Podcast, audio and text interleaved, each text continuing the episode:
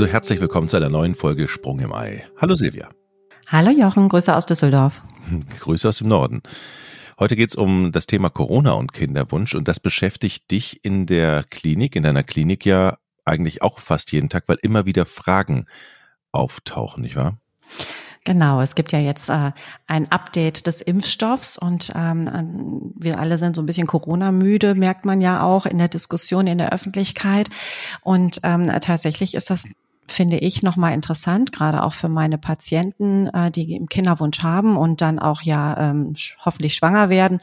Und ähm, da würde ich sehr plädieren, halt ähm, dieses Update äh, hm. Ja zu nutzen und ähm, eben ähm, den Gefahren, die das eben mit sich bringt, Corona und Kinderwunsch, da wollen wir heute einmal berichten, damit man weiß, warum wir hier so sensibel dafür sind. Was sind denn die wichtigsten und drängsten Fragen in den Köpfen einer Patientin? Ja, ähm, die wichtigsten Fragen sind halt, ähm, ob die Impfung irgendwelche Nachteile hat ähm, auf das Kind oder in der Schwangerschaft oder auch Schwangerschaftschancen und ähm, da ist es so, dass ähm, wir ja mittlerweile Tausende von Menschen haben, die geimpft worden sind während und vor der Schwangerschaft und im Kinderwunsch. Und ähm, die Zahlen zeigen, ähm, dass es überhaupt keinen Einfluss auf äh, die Schwangerschaftsraten hat und auch keinen Einfluss auf die ähm, Geburt oder ähm, auf die ähm, Entwicklung des Kindes oder äh, die Schwangerschaft überhaupt. Und insofern ähm, aber das Virus, das hat äh, großen Einfluss auf den Schwangerschaftsverlauf und auch auf die Fertilität. Und ähm, das nicht nur bei Frauen, sondern auch bei Männern, aber da können wir ja gleich nochmal drauf eingehen. Mhm.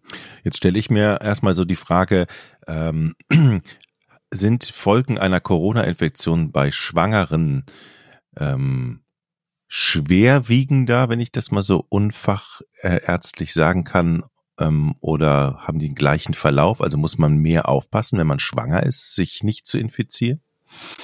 Ja, also ähm, zum einen können, können wir ja mal sagen, dass eben ähm, Schwangere schon durch die Schwangerschaft ja in einer ganz anderen körperlichen Verfassung sind. Das heißt, ähm, wenn man schwanger ist oder Frau schwanger ist, dann hat sie zum Beispiel äh, das doppelte Blutvolumen, was sie produziert. Ähm, man weiß alle, ja klar, der dicke Bauch. Das heißt aber auch, dass die Lunge nicht so tief äh, bei der Einatmung sich entfalten kann.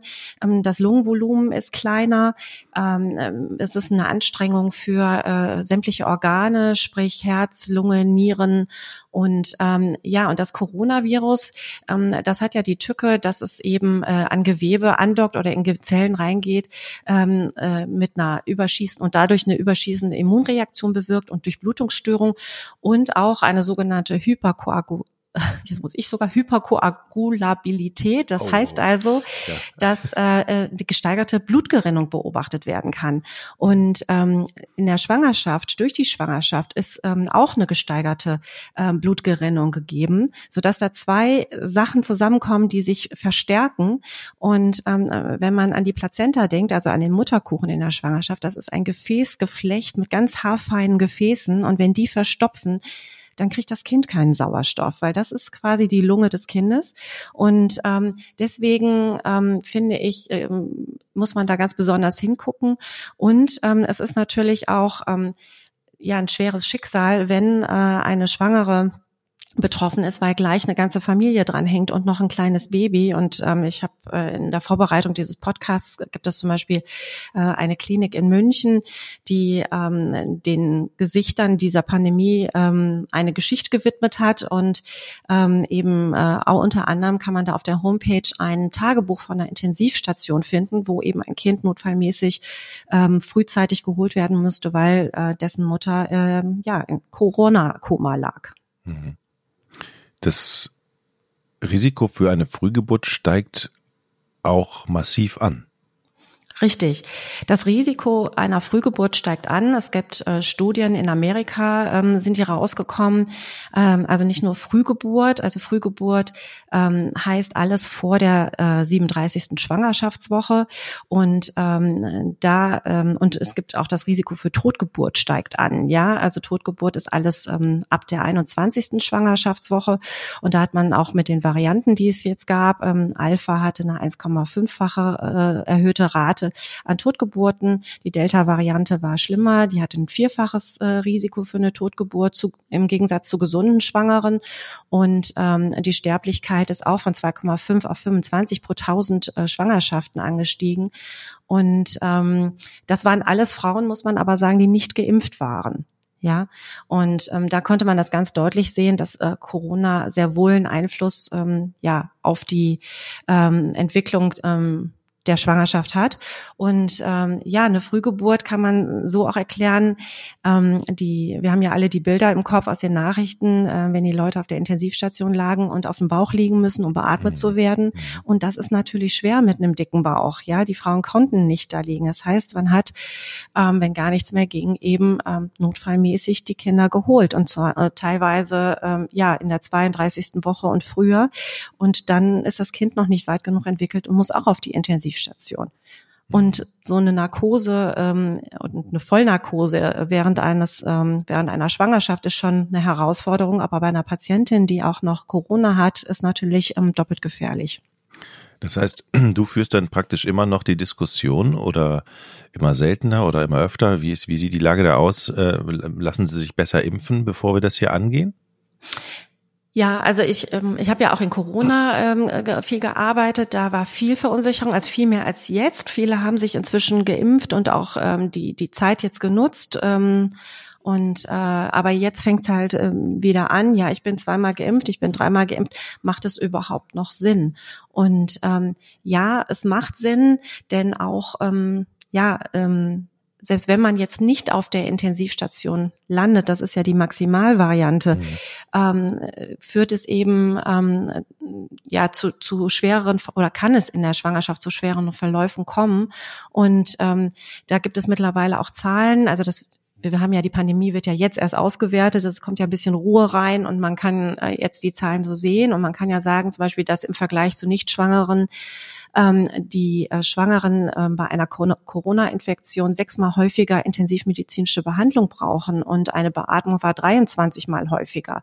Und ähm, wie gesagt, das Frühgeburtsrisiko bei positiv getesteten war doppelt so hoch wie bei gesunden Schwangeren. Und es gibt auch eine Gruppe, die besonders gefährdet ist.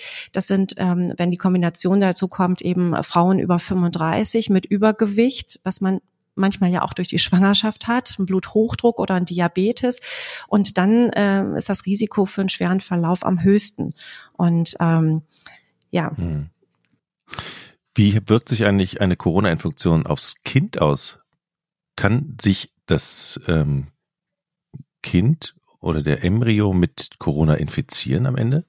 Ja, hat man erst gedacht, dass das Plazenta gängig vielleicht ist und, und das Kind dann auch krank geboren. Das waren dann die Befürchtungen. Ähm, tatsächlich ist es aber so, dass das selten so war, dass das Neugeborene äh, dann auch positiv war und ähm, man eben ähm, davon ausgeht, dass die Kinder sich dann nach der Geburt anstecken. Ne? Hm. Nun haben wir es schon klar formuliert, die Frauenärzte raten dringend zu einer Schutzimpfung ähm, das ist ganz wichtig. Jetzt kommen natürlich dann auch immer wieder Fragen, wie, wie vertrage ich das? Hat das Auswirkungen auf das Kind? Da musst du wahrscheinlich dann auch immer aufklären oder ihr. Genau, ne? Und da ist ganz klar, da hat man sich festgelegt, dass das keine Auswirkungen ähm, auf das Baby hat. Und das äh, geführt auch nicht zu einer Fehlgeburt und einer Frühgeburt. Und äh, ja, ähm, man sollte eben den, den zusätzlichen Schutz durch den, die Auffrischungsdosis mitnehmen. Und ähm, was auch immer gefragt wird, ist, muss ich eine Pause machen, wenn ich eine Impfung habe? Man kennt das von den Lebendimpfstoffen, äh, die man bei äh, Masern und Röteln zum Beispiel gibt. Und das, dann sagt man eben, okay, äh, dann muss man jetzt zwei, drei Monate Pause machen nach dieser Impfung. Aber äh, hier in dem Fall braucht man überhaupt keine Pause machen. Man kann äh, sich impfen lassen und man kann sich auch parallel gegen Grippeviren impfen lassen. Das ist äh, überhaupt kein Problem. Mhm. Und wir sprechen dann auch von dem neuen Impfstoff, äh, neuer, von dem neuen Impfstoff in der neuen Zusammensetzung. Das gilt auch, der, der Schutz gilt dann auch für, für diesen neuen Impfstoff. Auch der wird von euch empfohlen. Genau, es gibt ja gerade auch ähm, einen Impfstoff, ähm, der hat zum einen die Ursprungsvariante des äh, Coronavirus äh, drin und dann eben die, die neueren Omikron-Varianten äh, BA4 und BA5, so dass man ähm, auch geschützt ist vor dem, was jetzt äh, gerade im Umlauf ist. Und ähm, vielleicht noch eine Befürchtung, es hieß ja auch immer, also es gibt tatsächlich noch viele junge Frauen, die nicht geimpft sind, weil eben ganz stark ver, verwurzelt war, dass es unfruchtbar macht. Also es macht nicht unfruchtbar die Impfung. Und äh, ich fand das ein bisschen äh, hier so eine kleine Nebengeschichte interessant, weil meine Tochter war zu der Zeit in Kanada und da hat man gesagt, der Impfstoff macht größere Brüste. Und da standen gerade die jüngeren Frauen äh, scharenweise in den Impfzentren. Und äh, ich fand das sehr schön, dass es eine andere Herangehensweise war als bei uns. Also es macht weder große Brüste noch macht es ähm, eben äh, eine Unfruchtbarkeit. Und ähm, vielleicht kommen wir hier mal zu den Männern hin, ja, weil es genau, gab. ich gerade sagen. Wir reden immer über die Frauen, was ist mit den Männern? Ja, mit den Männern. Also es gab ganz viele Studien. Also die, die Eschre war auch beherrscht von vielen Auswertungen äh, dieses Jahr äh, zu Corona. Und ähm, Sperma kann man ja viel leichter untersuchen als die Eizellen. Und ähm, äh, auch in der Uni Düsseldorf gab es eine Studie, wo eben 38 Patienten tatsächlich äh, während ihrer Infektion, also der äh, mit, mit Fieber teilweise ähm, äh, Sperma abgegeben haben und dann im Verlauf nochmal drei Monate später angeguckt wurden. Und ähm, man hat keine Verschlechterung der Spermien festgestellt. Ähm, die Theorie war ja auch, dass hier eben das Hodengewebe diese ACE-Rezeptoren hat und man dann dachte, dass die Zellen im Hoden ähm, geschädigt werden können und zu bleibendem ja un, äh, unfruchtbar führen können. Und das hat sich nicht bestätigt. Und ähm, klar gibt es Fälle, ähm, dass man als Begleitung eine heftige Hodenentzündung mal hatte. Das ist aber super, super selten gewesen. Und ähm, dass eben äh, Menschen, die ähm, Hochfieber dann hatten und wirklich einen schweren Verlauf hatten, dass sie zeitweise ein schlechteres Spermiogramm hatten, das ist aber tatsächlich bei allen Erkrankungen so. Also der ähm, Körper spart dann Energie und ähm, äh, das ist auch bei anderen Grippeerkrankungen zu beobachten oder anderen äh, Viruserkrankungen, dass in der Zeit dann ähm, Männer ja eben zeitweise nur äh, niedrigere ähm, Spermienmengen haben oder eine, eine schlechtere Beweglichkeit haben. Ähm, aber das hat nichts mit dem Coronavirus zu tun. Und ähm, wie gesagt, es hat sich alles erholt und ähm, man konnte auch ähm, das Virus nicht im Ejakulat nachweisen. Also es ist gar nicht da, da reingekommen. Und ähm, hm. ja. Das wird uns ja noch ein, eine lange Zeit begleiten, dieses Thema. Das heißt, ihr müsst euch an, auch in der Klinik immer darauf einstellen, dass die Beratung immer weitergeht, dass es dann wieder neue Impfstoffe möglicherweise gibt. Also dieses Thema wird euch in der, mit dem, in Bezug mit Schwangerschaft ja auch wahrscheinlich erstmal die nächsten Jahrzehnte erhalten bleiben, oder? Ich glaube auch, ich hoffe nur, dass sich das normalisiert und dass ähm, jetzt auch langsam so eine Grundimmunisierung in der Bevölkerung ist, weil ja selbst Menschen, die sich drei, vier Mal geimpft haben, trotzdem auch erkrankt sind und dass dadurch die Verläufe milder sind. Und ich würde gerade auch an die jungen Menschen appellieren, die eben ähm, vielleicht Angst vor Unfruchtbarkeit hatten oder ja, dass es eben einen Schaden in der Schwangerschaft nehmen könnte. Der Schaden durch eine Corona-Infektion ähm, kann viel größer sein und viel gefährlicher und mit viel größeren Auswirkungen. Und ähm, ja, bitte, bitte, bitte lasst euch impfen. Gutes Schlusswort. Danke, Silvia. Danke, Jochen. Bis Tschüss. dann. Tschüss.